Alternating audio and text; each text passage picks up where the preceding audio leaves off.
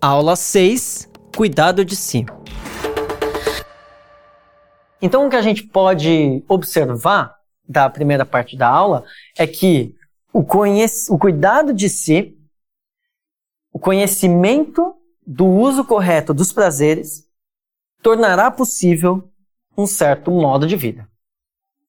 A partir do momento que a gente conhece e usa os prazeres de um jeito diferente, a vida passa a se mover de uma maneira diferente. A gente faz um uso diferente dos prazeres. Então, é uma nova forma de compreendê-los. E essa nova forma de compreendê-los se desdobra nas relações. Por isso que Foucault se interessa tanto, na fase final da vida dele, pelo conhecimento de si. Pelo, pelo, pelo, pelo cuidado de si. E que tem essa questão do conhecimento de si. Como esses conceitos, nessa época, pensavam os prazeres de forma tal que gerassem uma nova forma de viver. E isso interessa muito para Foucault, porque ele, na questão biopolítica e na questão da disciplina, se vê preso, se vê atado, vê que não tem nenhuma alternativa. E ele encontra nos gregos essa alternativa. Não no sentido de vamos usar exatamente assim, mas no sentido de, bom, se eles conseguiram, é possível que a gente também consiga. É possível também fazer de uma maneira parecida. Este conhecimento de si se torna um cuidado de si e vice-versa. Enfim, a gente pode cuidar dos nossos próprios prazeres e a gente pode se relacionar com os outros. Então, esse segundo momento da aula, se o primeiro foi como que um fechamento, esse segundo momento é como que uma abertura. Essa abertura começa pelo corpo. Então a gente vai falar num conceito uh, uh, Foucaultiano de dietética. É o primeiro conceito que ele, que ele usa começa no corpo. E aí ele diz assim: a arte da relação cotidiana do indivíduo com o próprio corpo.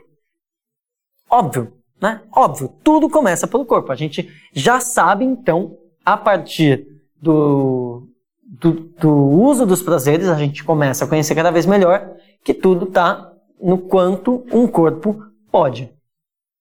E a dieta vai exatamente nesse sentido o corpo passa a ser o domínio privilegiado por uma formação ética do sujeito. Não de descobrir um corpo anterior, mas no sentido de criar um corpo. Né? Mais do que deixar esse esquadrinhamento que a gente conhece tão bem hoje, pensar que a relação que a gente tem com o nosso corpo e a, a, a, a, dietética aqui, ela vem no sentido maior, né? Ela não está só relacionada, por exemplo, com a ideia que a gente tem hoje de comida. Ela está relacionada com uma ideia muito maior. Ela está relacionada com a ideia de sono, com a ideia de calor e frio, com a ideia daquilo que a gente come, com a ideia de um, quantidade de relações sexuais e como são essas relações sexuais, quantidade do corpo, né? O, o, o, tudo que envolve aquilo que entra e sai do corpo, né? Quando os médicos gregos começam a pensar a dietética, elas, eles pensam sempre no sentido de um corpo por inteiro e de como é possível dar forma a ele. Ou seja, o corpo passa a ser a própria matéria-prima de um cuidado de si. Ele é o primeiro passo. Um primeiro passo para uma abertura. Né? Uma pergunta que pode ser feita: Como usar os encontros que a gente faz com as coisas do mundo para potencializar o nosso corpo. Ou seja, quais são os exercícios possíveis? Quais são os exercícios adequados? Né? Qual é a alimentação possível? Qual é a alimentação mais adequada? Quais são as bebidas que a gente deve fazer uso, que a gente deve fazer menos uso? Qual é a quantidade de sono? E em quais momentos esse sono deve ser feito? Qual é a quantidade de relações sexuais? E como essas relações sexuais devem ser feitas? Então, tudo começa pelo corpo. E, de novo, não é uma questão de saúde e de doença. Não é uma questão de esse corpo estar doente. É uma questão de quais são os regimes adequados para determinados momentos do corpo. Para determinados momentos do corpo no mundo. Não é um regime de submissão, no qual você precisa se submeter a um determinado, uma determinada regra. Né? Mas é o conhecimento de que certos usos de certas substâncias ou certos usos do corpo em certos momentos vão nos fortalecer ou vão nos enfraquecer. A gente ainda está na questão da temperança. A gente ainda está pensando qual é a autonomia possível de um corpo, como torná-lo mais forte, como deixá-lo mais preparado. Como deixá-lo preparado exatamente para enfrentar os perigos que a vida vai oferecer. Então, tudo começa pelo corpo e por esse treinamento, o, o, os gregos falam uma armadura. A gente veste uma armadura. A gente dota o corpo de certas proteções ou certas armas para lidar com a vida. E aí o Foucault diz assim: armar o indivíduo para a multiplicidade das circunstâncias possíveis. Ou seja, determinados usos da dietética do nosso corpo vão permitir a gente ter mais força ou menos forças em determinados momentos. Vão permitir uma singularidade. Uma maneira muito bonita, tem um filósofo francês chamado Michel Onfray, ele fala uma pintura fisiológica. É, é, é, muito bonita essa maneira de colocar. Uma pintura fisiológica significa dotar o corpo de certas características que nos servirão. Né? Uma estética corporal, uma construção corporal.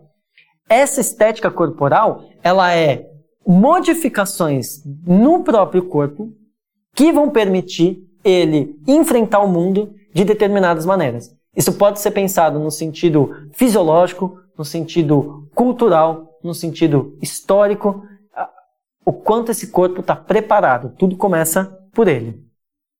Ou seja, a dietética não é uma negação do corpo. E a gente costuma pensar a dietética nesse sentido hoje, né? Não, eu estou de dieta, não posso comer isso, não posso comer aquilo, preciso me negar a comer várias coisas. Os gregos pensam de uma maneira completamente diferente. A gente já teve a chance de falar sobre isso. Mas um exemplo muito interessante pode ser uh, a maneira, uh, pensando, pensando um atleta. Um atleta, quando ele corre, pensando num atleta de maratona. Um atleta de maratona, quando ele está correndo, ele faz inúmeras negociações com o próprio corpo. Então, numa descida, talvez ele aumente ou diminua a velocidade. Numa subida, talvez ele use o corpo de um jeito diferente. No começo, ou no fim da prova, ele vai ter que pensar e negociar com o corpo o quanto ele pode e o quanto ele não pode. E na noite anterior ele vai ter que pensar tudo que ele comeu, ele vai ter que pensar tudo que ele vai dormir, ele vai ter que pensar todas as relações com o corpo para tirar o melhor dele. Um exemplo mais atual talvez seja a ideia desses atores que precisam fazer papéis muito diferentes. E aí eles conseguem engordar vários quilos ou diminuir vários quilos a ponto de ficarem quase irreconhecíveis. E a maneira como um ator tira o melhor dele começa pelo próprio corpo a maneira como ele se move, a maneira como ele fala, a aparência dele, o que, que ele vai comer, o quanto ele vai dormir, etc. Percebam como é muito diferente. O corpo é a metade de, que separa a parte de dentro e a parte de fora. E é nessa metade que vai começar a relação. Ou seja, a gente está falando não de eu não posso comer bolo de chocolate. A gente está falando de uma prática de vida e como manter essa prática de vida constantemente. Esse exercício do corpo, ele é constante, ele não é feito na academia em determinados dias da semana. Ele é feito constantemente. E os gregos desenvolveram inúmeras técnicas para lidar com o corpo. Com esse corpo que diminui, que aumenta, que aquece, que resfria, que se torna mais uh, uh, energizado, né, mais potencializado, ou menos, ou, ou mais né, é, mórbido, etc. O corpo é a tela onde começa o trabalho do sábio. Para fazer da vida uma obra de arte, se começa pelo corpo. Mas o corpo não para por aí. Então, a gente está fazendo esse processo de abertura. Se começa pelo corpo, o segundo momento que Foucault vai trazer na ética dos gregos é a casa. Começa no corpo, segundo, a casa. Foucault coloca como econômica, no sentido de que ecos é o, o, a palavra grega para casa. Né? No sentido até do, da ecologia, né? a, gente, a gente tem toda essa ideia. Oikos significa casa. A maneira como a gente coloca aqui é até por uma postura muito nietzschiana, seriam as forças reativas, seriam essas forças de sustentação, seriam essas forças básicas. O Foucault coloca assim, vou, vou ler um trecho. Arte da conduta do homem enquanto chefe de família. Dito dessa maneira, é muito tosco. Né? A arte de conduta do homem enquanto um chefe de família. Mas pensando o conceito e atualizando o conceito de uma maneira interessante, o que o Foucault está querendo dizer e o que os gregos estavam pensando e praticando era qual é essa dinâmica entre a casa e a cidade. Qual é essa dinâmica entre o lugar onde eu durmo e o lugar onde eu como e os rumos que a cidade toma? Qual é essa dinâmica entre o micro e o macro? E a nossa intenção é trazer e atualizar conceitos de uma maneira interessante.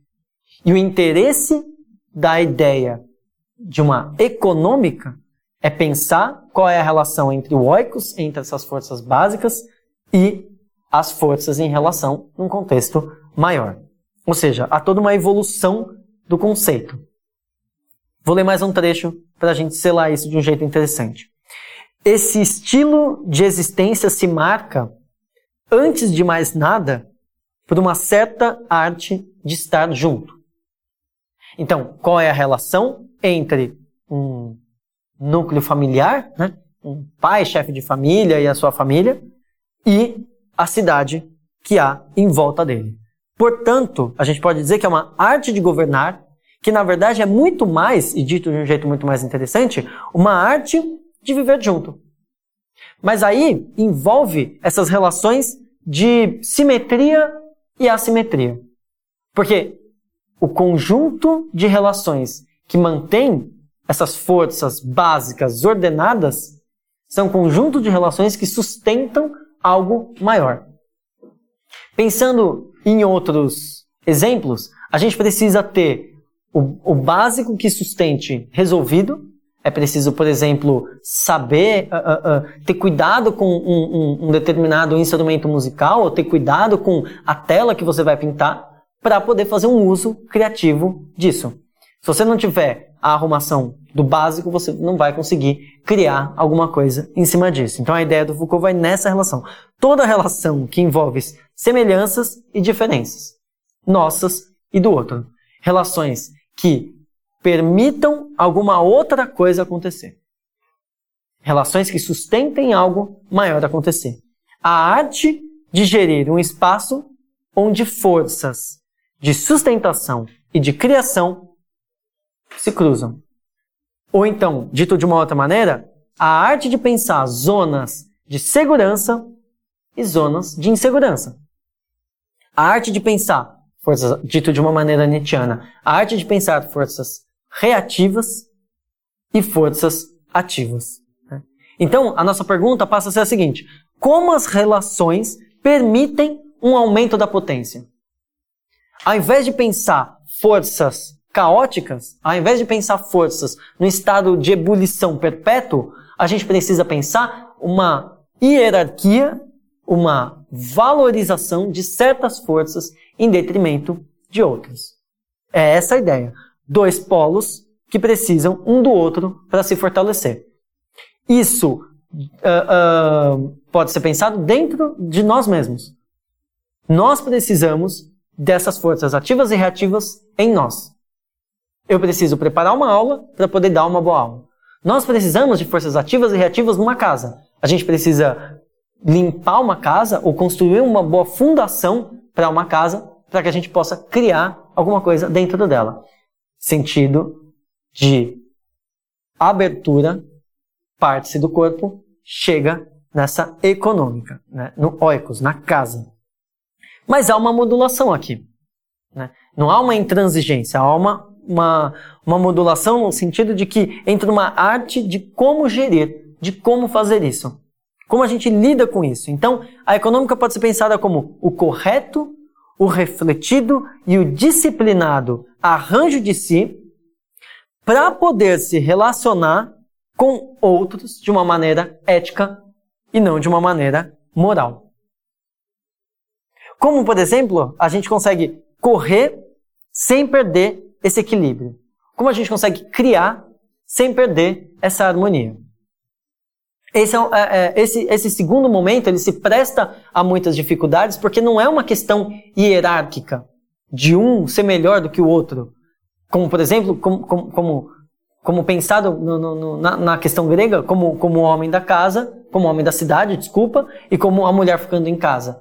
Não é, não é nesse sentido que a gente está pensando. O que a gente está pensando é, de, pensando até de uma maneira impessoal, né? não, não relacionado com, com identidades. Quais são as forças possíveis de criação e de que maneira essas forças possíveis de criação são sustentadas por outras forças. Né? Como subir tão alto sem alicerces fixamente enterrados na terra? Então, há toda uma preocupação em estabelecer uma ordem, estabelecer uma maneira de funcionar para que os prazeres possam ser levados adiante sem perder a consistência sem serem nivelados para baixo. Infelizmente, hoje, a gente tem uma dificuldade extrema em lidar com esses prazeres nivelados para cima e a gente acaba lidando simplesmente com esses prazeres nivelados para baixo. Né? E, e, e, essa questão ela é extremamente difícil de lidar, porque na verdade a gente precisa lidar com essas forças, mas a gente faz isso no sentido de levar adiante, no sentido de dar um passo além. E aí, a questão do cuidado de si chega na questão da erótica. Então a gente tem corpo, casa e erótica, usando o, o, o, a ideia do, do, de como os gregos pensavam e atualizando esses conceitos com Foucault e atualizando para pro, os nossos tempos. Né? Como se relacionar não por forças ativas e reativas, mas só por forças ativas. Só por forças que estão dentro da questão da diferença. Então, de novo, a gente precisa atualizar o conceito. Como se relacionar na diferença? Como se relacionar, se relacionar na diferença? A gente já pensou o corpo, se a gente pensou no oikos como a casa, como a força de sustentação, agora a gente está na cidade. Como se relacionar com o outro? Né? Sem uma mediação prévia, sem uma moral, que é o que a gente tanto precisa hoje. Né? Então esse é o delicado campo onde cada um não quer se deixar levar passivamente por seus desejos, nem pelo desejo dos outros, e quer conseguir se relacionar nessa, nessa atividade, nessa possibilidade de criar alguma coisa nova. Dito de uma maneira muito, muito clara, como duas liberdades podem se relacionar em sua potência. Porque até agora a gente está pensando liberdades possíveis através de certas sustentações ou liberdades possíveis através de certas dietas corporais. E agora não. Agora a gente está falando como a minha liberdade consegue se relacionar com a liberdade do outro, sem mediações prévias, sem uma moral definida e sem ser nivelada para baixo. Essa questão é toda a questão do encontro com o outro, do encontro com a diferença. Né? Se na dietética tinha uma hierarquia do corpo, se na econômica tinha uma hierarquia da casa, o cerne da questão para nós vai ser um tipo de relação, até pensando no que a gente falou antes, né, um uso possível dos prazeres, um tipo de relação na qual a potência aumente. Então, se antes a gente tinha uma relação uh, que estava focada na, no corpo e se outra relação estava focada na questão da, da, da casa, o que a gente tem agora é esse passo para fora, onde a gente encontra o outro. E aí a gente vai ter que voltar para os usos dos prazeres, né? Qual, quais são os prazeres que a gente valoriza? Quais são os usos que a gente faz dele? Em que momento? Quando? Onde? A gente já, já, já falou disso, né? Da, da qualidade desses prazeres. Vou ler um trecho que não é do uso dos prazeres, é do Ditos e Escritos do Foucault, que é uma coleção de entrevistas que ele e palestras que ele, que ele deu. Acredito que não pode haver sociedade sem relações de poder. Se elas forem entendidas como estratégias através das quais os indivíduos tentam se conduzir e determinar a conduta dos outros. Não tem como existir uma sociedade sem relações de poder. Considerem, por exemplo, as relações sexuais e amorosas. Exercer o poder sobre o outro em uma espécie de jogo estratégico aberto em que as coisas poderão se inverter não é o mal. Isso faz parte do amor, da paixão, do prazer sexual. Tratar-se-ia de tentar jogar com o mínimo de dominação. Então, a dominação, ela é puramente no campo do não ser dominado. Ela, é, essa preocupação é dominar os prazeres para não ser dominados por eles. Mas, a partir desse momento, e, esse, e a partir desse momento uh, uh, que a coisa se torna interessante, é que é possível o encontro com o outro. O encontro com a diferença, diria o Deleuze. O encontro com aquele que não é eu mesmo. E é aí que a coisa se torna realmente interessante, porque esse encontro, ele é feito com um cuidado de si, um governo de si, que permite um encontro com o outro, o governo do outro. Mas o que o Foucault está dizendo é, sempre há poder, mas a questão é como fazer essas relações acontecerem com o mínimo de dominação. Percebam como Foucault não retorna para os gregos à toa. Ele está preocupado com a maneira como a gente estabelece as relações. E o que ele está dizendo é: no nosso tempo, as nossas relações são todas mediadas. E são feitas de maneira tal que são quase sempre relações de poder e de dominação. E os gregos procuravam uma maneira de fazer isso onde não houvesse relações de dominação ou que fosse o mínimo possível. Né? Pode haver competição, não tem problema. Pode haver luta, não tem problema. Mas os gregos pensavam a competição dentro da questão da amizade, onde a possibilidade de crescer sempre fosse oferecida. Né? A, a, é, o, o, o, Foucault fala do, do, do prazer dos amigos em competirem. No prazer em que há na competição, onde eles se sentem crescendo, onde eles se sentem prosperando. Diferente da maneira que a gente falou da competição na questão da biopolítica, onde basicamente o que se quer é a eliminação do outro. Então, a questão é duas liberdades não serem mediadas e dominadas uma pela outra. Trata-se então de encontrar quais são as relações potentes onde haja crescimento e onde haja dever. Aqui a, a, a gente abre o espaço para o encontro do outro. E é esse ponto que o Foucault tanto estava procurando, porque a relação com o outro estava sempre mediada. E aqui há a possibilidade de uma relação sem mediação. O Foucault diz, inclusive, quanto mais o jogo é aberto, mais ele é atraente e fascinante. Né? Quanto mais ele é aberto, mais pleno de possibilidades ele se torna, o que não existia antes. Então, aqui a produção de si se torna possível mas com o outro, e não produzido pelo outro. Antes a gente tinha uma relação de formação que era produzida de uma maneira subserviente. E o que a gente encontra aqui é uma relação de produção com o outro. Quais são as ferramentas de crescimento mútuo, de não dominação? Tem uma frase anarquista que explica bem isso. A minha liberdade favorece e aumenta a liberdade do outro totalmente diferente da relação disciplinar e da relação biopolítica, onde a liberdade do outro acabava onde começava a minha liberdade. A ideia Foucaultiana com o cuidado de si é uma boa estruturação para que o encontro com o outro seja potente e crie algo que a gente ainda não sabe o que, é. Bom, a gente tem, então, uma questão de o, o, Foucault, conforme ele vai falando desse, desses movimentos, ele chega na questão da verdade. Porque essas relações, elas criam um modo de vida que se sente colado na sua própria verdade.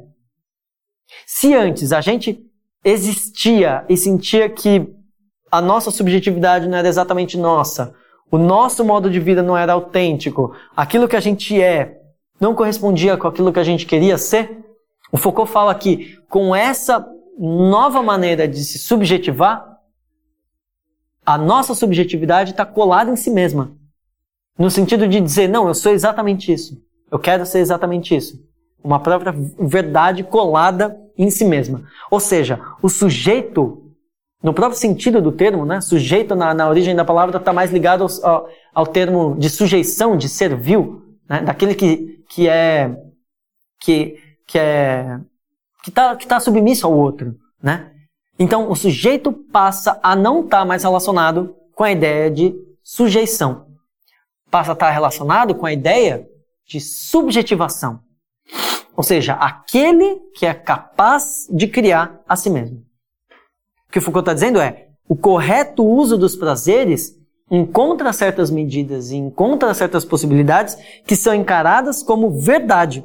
Né? O cuidado de si e o conhecimento de si, criando uma própria verdade de si mesmo. O sujeito se reconhece naquilo que ele é. O sujeito se reconhece naquilo que ele faz. Né? Então, a gente tem não uma verdade do cristianismo, não uma verdade da moral que dizia o que ele era, mas a gente tem uma verdade em constante processo de criação, em constante processo de devir, a partir do momento em que os encontros são possíveis.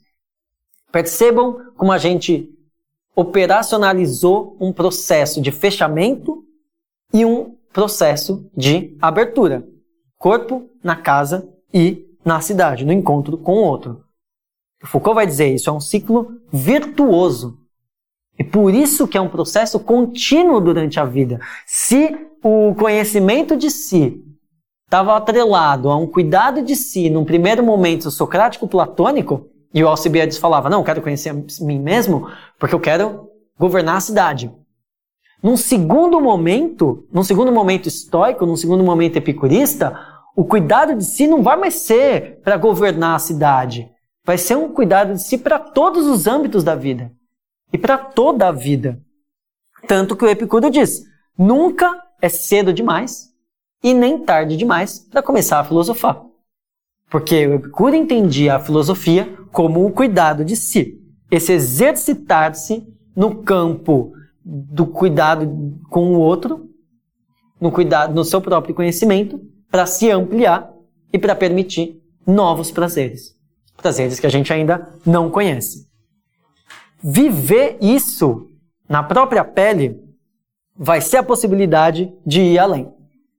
E os gregos criaram milhões de técnicas para permitir que isso acontecesse. E a gente vai falar exatamente sobre essas técnicas agora. Elas são muito interessantes e elas fazem essa passagem entre um corpo que não cuida de si para um corpo capaz de cuidar de si mesmo.